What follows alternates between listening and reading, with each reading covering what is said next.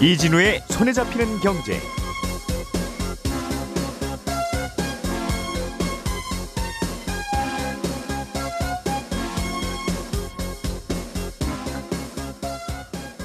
안녕하십니까 이진우입니다. 우리나라의 공정거래위원회가 미국의 전기차 회사 테슬라에 대한 제재 절차에 들어갔습니다. 날이 많이 추워지면 전기차 배터리의 성능이 떨어져서 주행거리도 꽤 많이 줄어드는데 테슬라가 이걸 소비자들에게 제대로 알리지 않았다는 게 그 이유입니다. 관련 내용 잠시 후에 조금 더 자세하게 알아보겠습니다. 국내의 한 경제단체가 우리나라 돈 원화도 IMF의 SDR에 편입될 수 있게 정부가 나서야 한다는 보고서를 발표했습니다. IMF의 SDR이라는 건 뭐고 여기에 편입되면 뭐가 또 좋은 건지 이 얘기도 좀 해보겠습니다. 금융당국이 상장지수 펀드 ETF와 관련해서 제도를 좀 바꾸려고 하고 있습니다. ETF도 액면 분할이 가능하게 하겠다는 건데 액면 분할 제도를 도입하면 투자자 입장에서는 어떤 장단점이 있는지 이 부분도 좀 살펴보겠습니다. 2월 15일 화요일 손에 잡히는 경제 광고 잠깐 듣고 시작하겠습니다. 우리가 알던 사실 그 너머를 날카롭게 들여다봅니다. 평일 아침 7시 5분 김종배의 시선 집중.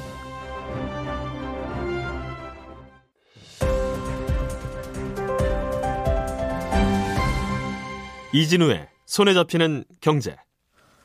네, 경제 뉴스들 살펴보겠습니다. 한국경제신문 나수지 기자, 손에 잡히는 경제 박세훈 작가, 그리고 김현우 행복자산관리연구소장 이렇게 세 분과 함께 합니다. 나수지 기자님. 네. 인사를 안 했군요. 네.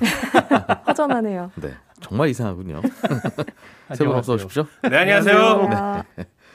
자, 나수지 기사님. 네. 음, 테슬라가 한국에서 과징금을 100억 원 정도 물게 됐다는 보도인데 이게 배터리 관련 과장 광고 때문이다는 거군요. 무슨 네. 내용입니까? 이 전기 자동차 테슬라가 팔 때 배터리 성능을 과장했다. 그러니까 추울 때는 배터리 성능이 떨어지는데 테슬라가 이걸 소비자들한테 적절하게 알리지 않았다라는 게 공정위의 판단입니다. 음. 그러니까 사건 처음부터 조금 돌아가 보면요. 이 공정위가 테슬라를 보고 조사를 시작한 게 1년 반 전입니다. 이 당시에 이 시민단체가 어, 테슬라가 자율주행 기능을 과장 광고하고 있습니다. 그러니까 실제로는 완전 자율주행이 아니라 그냥 운전을 하면 주행을 돕는 정도인데 마치 자율주행인 것처럼 광고를 하는데 살펴보주세요라고 신고를 하면서 시작이 된 건데요. 근데 공정위가 조사를 하면서 들여다 보니까 요거는 국내에서는 이제 자율주행차에 대한 법상 정의가 명확하지 않고 또 테슬라도 광고에서 일부 보조 기능처럼 설명을 하고 있는 부분도 있어서 문제는 아니다 이렇게 판단을 했는데 예. 오히려 살펴보다 보니까 배터리 관련 광고가 더 문제다라는 판단을 한 겁니다. 그러니까 배터리 날씨가 추울수록 배터리 내부의 화학 반응이 좀 느려지고 예. 그러면서 저항이 커지면서 배터리 효율이 갑자기 떨어지는데 왜 휴대폰 같은 경우도 겨울에 추우면 유독 좀 배터리가 빨리 방전되는 경험 해보신 적이 있으실 텐데요. 예. 그래서 테슬라 자동차에 들어가는 배터리도 마찬가지로 영하 7도 아래로 내려가면 성능이 급격히 떨어져서 예. 그러면 이제 배터리를 따뜻하게 만들어줘야 되는데 이 따뜻하게 만드는 과정에서 또 전기를 쓰다 보니까 음. 원래 평상시 온도라면 완전 충전했을 때 주행 거리가 한 400km 정도 갈 수 있는데 예. 어, 영하 7도 이하 추울 때는 250km밖에 못 달린다라는 음. 겁니다. 추울 때는 이 배터리 때문에 많이 또 배터리 성능이 줄기도 하고 네, 추울 때는 차 안이 춥잖아요. 그렇죠. 그러면 히터를 켜야 되는데 음. 보통 우리 휘발유차 경유차는 키, 히터를 켜려면 어차피 엔진 룸에는 항상 뜨거우니까 뜨거운 음. 공기가 있으니까 네. 히터를 켠다는 건 거기 있는 바람을 그냥 차 안쪽으로 돌리기만 하면 되는 거라서 별게 맞습니다. 아닌데 전기차는 히터를 켜려면 그 히터에 필요한 열도 또 어차피 배터리에서 뽑았어야 되니, 되니까 또 이제 배터리 성능이 떨어진다는 거죠. 예, 맞습니다. 음. 근데 이- 이건 이제 그럼 전기차 타는 분들에게는 상식인 거냐? 음. 아니면 전기차 만들어 파는 자동차 회사가 적극적으로 알렸어야 되는 일이냐? 이 논란인 것 같은데.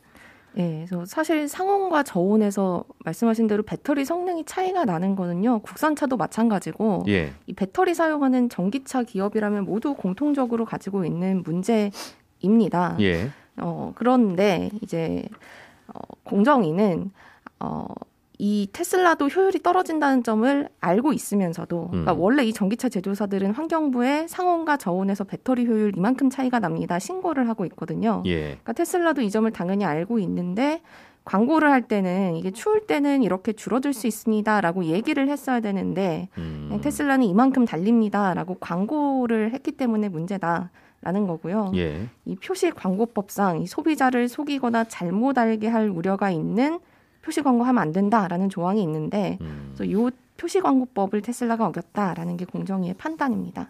그래서 이 표시 광고법 어기면 과징금이 매출액 최대 2% 물게 돼 있는데요. 어, 이번 제재 결과는 아직 나온 건 아닌데 아마도 매출이 한 0.8%에서 1% 정도 수준. 그러니까 지난해 테슬라 코리아 매출이 한 1조 원으로 넘은 걸로 추정이 되기 때문에 예. 한 과징금도 그래서 100억 넘어설 거다 음. 이렇게 업계에선 보고 있습니다. 테슬라 쪽의 입장은 어떻습니까? 테슬라는 반발을 하고 있고요. 그러니까 상온 기준으로 주행거리 광고하는 거는 좀 통상적으로 관행을 따랐을 뿐이다. 음. 그런데 우리에 대한 차별이다라는 입장입니다. 그러니까 아직 말씀드린 대로 제재가 확정된 건 아니고 공정위가 테슬라의 심사 보고서, 그러니까 검찰로 치면은 기소장을 이렇게 발송한 거거든요. 음. 그래서 만약에 제재가 확정이 되면 행정소송하겠다라는 입장입니다. 음. 오히려 이 테슬라는 요 공정위의 판단도 한국 정부가 요번 건뿐만 아니라 이 너무 자신들을 향해서 과도한 규제 혹은 좀 견제를 하고 있다 이렇게 주장을 하고 있는데요. 뭐 이를테면 산업부가 지난해부터 전기차 가격 9천만 원 넘으면 보조금 안 주기로 했는데 예. 이게 테슬라 자동차들을 견제하기 위한 거다라는 음. 주장입니다. 9천만 원 넘는 전기차가 우리 말고 뭐가 있느냐? 네, 그렇습니다. 뭐 테슬라 1억 넘는 차들도 예. 많으니까요. 예. 그래서 결국은 음, 테슬라가 전기차 시장에서 특히 한국차 한국 전기차 시장에서 빠르게 시장 점유율 잠식해 나가고 있는 것만 사실이고 이런 상황을 좀 두고 볼 수도 없는 현실이 반영된 어. 뉴스가 아닌가 싶습니다. 테슬라의 뭐 항변도 일리가 없지는 않으나 미국은 뭐 미국의 공장 있는 자동차에만 보조금 주고 심지어는 뭐 노조가 있어야 되고 유럽도 그렇게 하고 있고 자기네들 유리하게. 뭐 엉망진창인 게 뭐 어제 오늘 일이 아닌데 뭐. 맞습니다. 그 참. 그러니까 국익 앞에 뭔가 상식이 무너지는 게 음, 최근 트렌드인 것 같아요. 음. 네. 그래서 그냥 거기에 따르는 걸로. 겠습니다. 박 작가님, 네. 최근에 전경련에서 우리나라 돈 원화도 네. IMF에 SDR에 편입시키는 걸 고려해야 된다 이런 보고서를 냈던데. 네. 와 원화는 알겠고 IMF도 익숙합니다만 SDR에 편입시킨다는 게 무슨 뜻인지 네, 이걸 좀 이해를 하고 그 왜 좋은지 뭐 이런 이야기도 좀 들어봐야겠어요. SDR이라는 게 뭐냐면 Special Drawing Right의 앞글자를 딴 겁니다. Special 특별하다. 드로잉 인출하다는 뜻이 있거든요. 예. Right 권리. 우리말로 올리면 옮기면 특별 인출권. 아 Right. Right. 예. 예, Right. 예. 이게 뭐냐면 어느 나라든 무역을 잘해서 흑자가 나면 예를 들어 A라는 나라가 100억 달러의 무역 흑자를 기록하면 그 나라는 100억 달러의 외환 보유액이 생기는데 예. 그럴 때 대개는 달, 달러로 쟁여놓습니다. 음흠. 물론 유로화나 파운드화로 쟁여놓는 경우도 있습니다만 달러가 제일 많이 쓰이는 그냥 기축통화라서 예. 달러로 주로 쟁여둡니다. 음. 근데 문제는 달러의 가치가 1달러에 얼마 이렇게 딱 정해져 있는 게 아니라 음. 시시각각 변하잖아요. 예. 특히 미국 경제 안 좋으면 달러 가치도 크게 떨어지기도 하는데 음. 그러면 각 나라가 보유하고 있는 외환 보유액의 가치도 그때그때 떨어집니다. 음흠. 그래서 우리나라도 외환 보유액 중에 절반 조금 넘는 정도만 미국 달러로 갖고 있고요. 예. 나머지는 뭐 유로, 파운드 등등으로 골고루 나눠 갖고 있는데 보통 우리 일반인들도 그렇죠. 월급 타고 쓰고 남는 돈을 현금으로 갖고 있는 분도 있고, 네, 야 이거 현금의 가치는 항상 떨어질 수 있으니까 주식으로 갖고 있자 하는 네. 분도 있고, 그럴 수 있죠. 뭐 코인도 있고, 네, 뭐 다양하게 갖고 있죠. 좀 넉넉하면 부동산을 사기도 하고, 네, 뭐가 어떻게 가치가 움직일지 모르니까. 그렇죠. 예. 근데 이제 주로 이제 기축통화를 주로 예. 쟁여놓게 되면 기축통화 가치가 떨어지는 거에 영향 크게 받다 보니까 네. 아무튼 요 문제를 좀 해결하기 위해서 만들어낸 게 IMF의 SDR이다. 이렇게 음. 보시면 되고 SDR은 주요 국가들의 통화를 섞어서 만든 일종의 비빔밥이다. 이렇게 생각하시면 됩니다. 음. SDR이라는 바구니 안에 예. 미국 달러화, 유로화, 엔화, 파운드화, 위안화 이렇게 딱 다섯 개 국가의 화폐를 비율은 조금씩 다르게 담아서 하나의 화폐 SDR을 만드는 거거든요. 아, 이 새로운 가상화폐 그 SDR에는 다섯 개국의 화폐가 모두 섞여 있기 때문에 네. SDR을 사용해서 외환 보유액을 가지고 있으면 특정 화폐 예를 들면 뭐 달러의 가치가 조금 떨어지더라도 음. 음. SDR 안에 담겨 있는 달러의 비중이 좀 적기 때문에 예. 아, SDR 전체의 가치는 덜 하락할 수도 있는 겁니다. 음. 이 바구니 안에 어떤 나라의 화폐를 어떤 비율로 섞을 건지는 IMF가 5년에 한 번씩 회의 열어서 결정하거든요. 예. 근데 올해 7월에 이걸 결정을 하게 돼 있습니다. 음. 그러니까 정경련에서는 보고서 내고 우리도 여기 빨리 편입할 수 있도록 정부가 나서야 한다라고 주장을 한 겁니다. 음, 그러니까 어떤 금융회사가 현금 조금, 주식 조금, 부동산 조금, 뭐 코인 조금, 네, 골동품 조금, 뭐 이런 네. 식으로 해서 담아놓은 네, 뭔가 상품, 금융 상품을 파는 거하고 비슷하군요. 그렇죠. 어, 거기에 우리 코인도 좀 들어가자 네, 하고 한 코인 회사가 주장을 했다 그렇습니다. 하는 얘기와 유사하네요. 그렇습니다. 음, 아직 우리나라 원화는 못 들어갔나 봐요. 못 들어가고 있습니다. 그러면 일단은 여기에 들어가면 설명해 주시는 거 보니까 대표적인 자산 중에 하나로 인식되거나 뭔가 인정받는 느낌은 드네요. 그렇습니다. 음, 왜냐하면 그 앞으로 어떤 나라 화폐가 무역 거래에 많이 쓰이게 될지 그래서 뭐 우리나라는 돈이 생기면 어떤 나라 돈으로 외환 보유액을 쌓아야 할지 이거 아무도 모르잖아요. 그래서 많은 나라들이 어떻게 하고 있냐면 IMF가 SDR 바구니에 어떤 화폐를 어떤 비율로 놓고 있는지를 참고해서 음. 자국의 외환 보유액을 구성합니다. 이 바구니 안에 들어간 화폐를 화폐가 된다면 예. 여러 나라가 외환 보유액으로 보유를 하게 될 거고 음. 그럼 그 화폐가 국제화가 될 거고 그러면 우리나라의 위상도 올라갈 수 있다라는 게 여기 편입되면 생길 수 있는 장점 같은 건데 예. 물론 정경련 보고서에서는 이 원화가 SDR 바구니에 들어가면 얻을 수 있는 경제적인 효과가 최소 112조 원 정도는 된다고 얘기는 하는데 예. 이 부분은 검증이 안 되는 거라서 맞다 아니다를 얘기할 수는 없을 것 같고요. 음. 조금 전에 마- 말씀드렸던 것처럼 원화의 위상이 좀 올라간다라는 예. 장점은 생깁니다. 그렇군요. 음, 원화의 위상이 올라가면 많은 음, 나라에서 원화에 투자하려고 할 거고, 그럼 원화 국채를 사려고 할 거고, 네, 그럼 원화 가치가 올라가면 환율은 오히려 내려가서 네. 수출 기업들한테는 안 좋을 텐데 왜 전경련이 이런 얘기를 했는지는 모르겠네요. 제가 네. 너무 특정한 단체는 항상 어떤 편향된 연구를 한다고 혹시 오해하고 있는지는 모르겠습니다만, 네. 음, 알겠습니다. 음, 그렇게 해서 위상을 좀 올리는 게 필요하겠다. 네. 그러면 위상을 올리려면 IMF에 신청하면 되는 거예요? 일단 어제 확인해 보니까 예. 아직 정부는 그럴 계획이 없습니다. 왜냐하면 음. 이건 우리가 우리도 거기 껴주세요라고 손든다고 해서 무조건 되는 건 아니고요. 두 가지 조건이 반드시 일단 충족이 돼야 합니다. 그 나라가 일단 수출을 꽤 많이 해야 되고요. 그건 뭐 우리나라가 뒤질 건. 아니죠. 네. 예. 다른 나라들이 무역을 할 때 결제 대금을 그 나라 돈으로 꽤 많이 사용을 해야 된다라는 건데 음, 그건 좀 우리가 할 말이 없죠. 할 말이 없습니다. 네. 원화 결제 비중은 안 큽니다. 생각해 보면 당연하죠. 다들 그냥 원래대로 달러 쓰고 유로화 쓰고 그걸로 결제하면 되는 걸 특별한 그렇죠. 이유 없이 원화로 굳이 결제를 할 이유가 없으니까. 그러니까 이거는 한국 정부가 IMF를 상대로 열심히 뭘 설득한다고 해서 되는 건 아닙니다. 알겠습니다. 그러면 이 SDR이라고 하는 돈이 실제로 있어요? 그러니까 뭔가 결제할 때 SDR이라고 해서 네. 뭔가 이런 종합 선물 세트 같은 거지 않습니까? 네. 어, 특정한 나라의 돈은 아니지만 네. 그것의 레시피가 골고루 섞여 있는 네. 뭔가 그런 게 있, 는 겁니까? 아니면 가상화폐고요. 예. SDR 그 자체로는 거래용으로 사용이 안 됩니다. 음, 단순화시켜서 설명을 하면 예, A라는 나라가 결제 대금으로 10억 달러가 필요한데 음. 외환 보유고가 비었다. 그런데 10억 달러에 상응하는 SDR은 가지고 있다. 예, 그러면 1 SDR당 대략 1.4달러로 교환이 가능하거든요. 예. 요건 매일매일 달라집니다. 음, 그러면 우리나라한테 와서 저기 우리 돈 좀 빌려줘. 우리가 10억 달러 정도의 SDR이 있거든. 예, 라고 합니다. 그럼 우리는 10억 달러를 일단 빌려주고 그 음. SDR을 받아주는 거죠. 예. 그 나중에 A 국가가 우리에게 10억 달러를 이자와 함께 갚는 겁니다.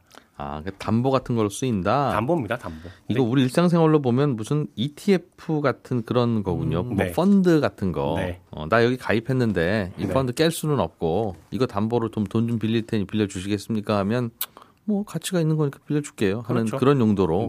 네. 대신에 뭐 이자가 높진 않아요. 연 0.192% 정도인데 예. 그안 빌려주면 어떻게 하나 싶기도 한데 일단 IMF 회원국들 중에 외환 보유 상태가 괜찮은 50여 개 국가들끼리는 예. 서로 힘들 때 빌려주는 걸로 서로 약속은 해 있습니다. 예. 안 지키면 IMF에서 페널티를 주기도 하고요. 그리고 국제수지 흑자국 같은 경우는 음. 어느 일정 한도까지는 SDR 인수를 의무화하도록 IMF에서 예. 정해두기도 했습니다. 원래 IMF라고 하는 곳이 가입할 때 그래서 회비 받는데요. 네, 회비 어, 받습니다. 회비 받고 이 회비를 내고 SDR 받고 뭐 이런. 식으로. 그 회비의 비중에 따라서 SDR도 다르게 줍니다. 음. 미국 같은 경우는 16% 지분 갖고 있어서 꽤 예. 많이 주고요. 우리는 1.8%라서 그렇게 많이 받지는 않습니다. 어디가서 들은 얘기인데 우리가 이 SD, 이 IMF 가입할 때 회비를 내야 되는데 그 회비는 마땅치 않은데 그 돈이 어디 있나 싶었더니 6.25때 네. 우리나라에 있었던 금을 급한 급한 마음에 미국으로 보내놓은 게 있는데 나중에 전쟁 끝나고 나서 IMF 회원, 회원 국으로 가입하려고 보니 금이 저기 있네. 그냥 저걸로 퉁칩시다. 우리 어, 회비를 그랬다는 얘기를 들은 적이 있어요. 음. 그 SDR 네. 했습니다. 김현우 소장님, 네. 국내 ETF도 앞으로는 액면 분할을 할 수 있도록 제도를 개선한다. 네. 오늘 뉴스 왜 이렇게 다 어려워요? 어, 뭐 아, 새벽 공부하는 느낌입니다.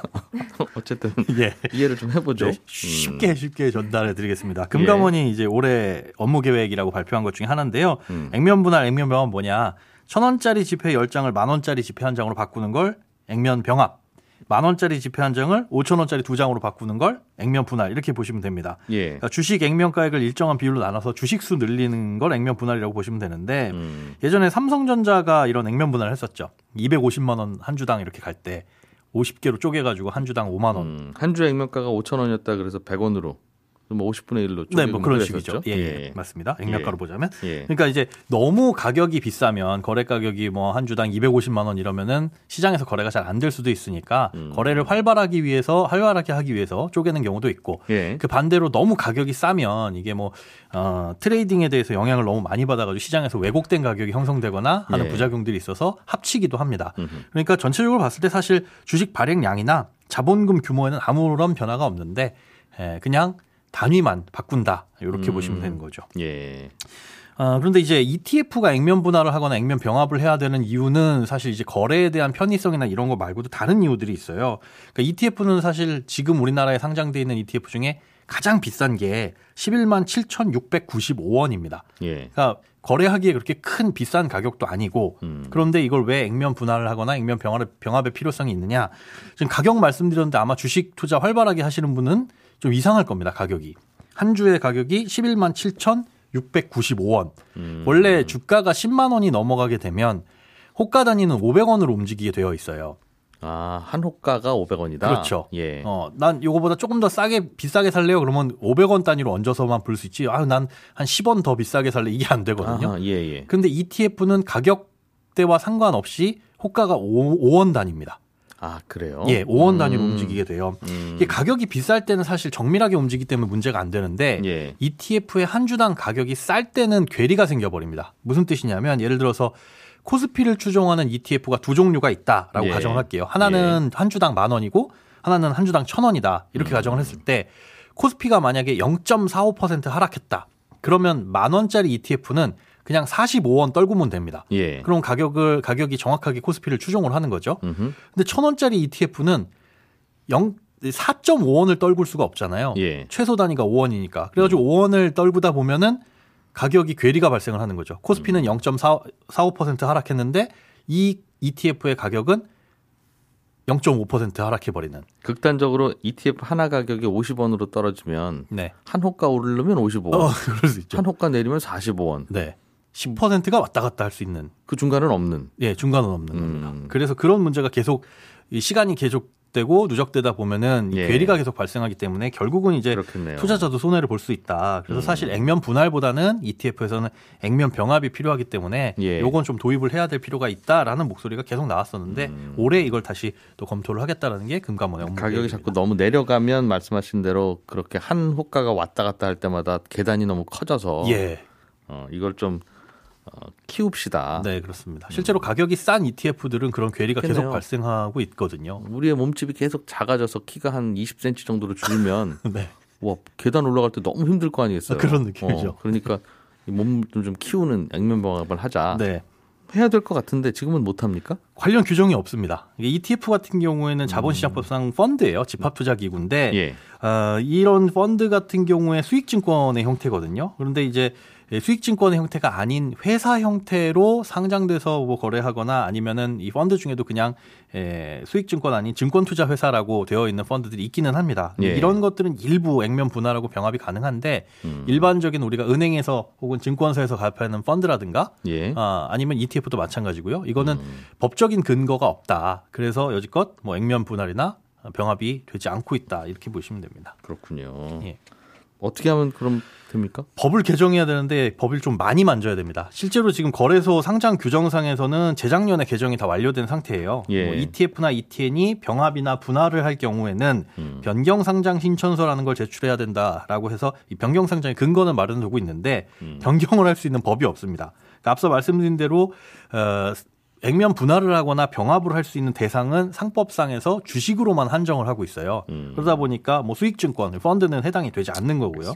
그러다 보니 상법도 개정을 해야 되고 그다음에 이 펀드와 관련된 자본시장법 그리고 네. 전자증권법 모두 다 손 봐야 된다. 손을 봐야 됩니다. 시간이 걸리겠죠. 국회로 가셔야 되겠다. 제가요? 아니요. 금융 금융감독원이 한답니다. 아, 한대요? 예. 안 가셔도 된대. 올해 열심히 하겠다고 업무 계획에 발표를 해놨습니다. 예. 가끔씩 그 해외 ETF 상장된 거에 보면 네. 주가에 따라서 뭐세 배나 다섯 배로 움직이는 것들이 있어요. 예, 그렇죠. 그러면 주가 한 번 오를 때마다 다섯 계단씩이나 세 계단 올라가는 ETF는 네. 주가가 떨어지면 막 3분의 1 토막씩 난다는 거 아니겠습니까? 맞습니다.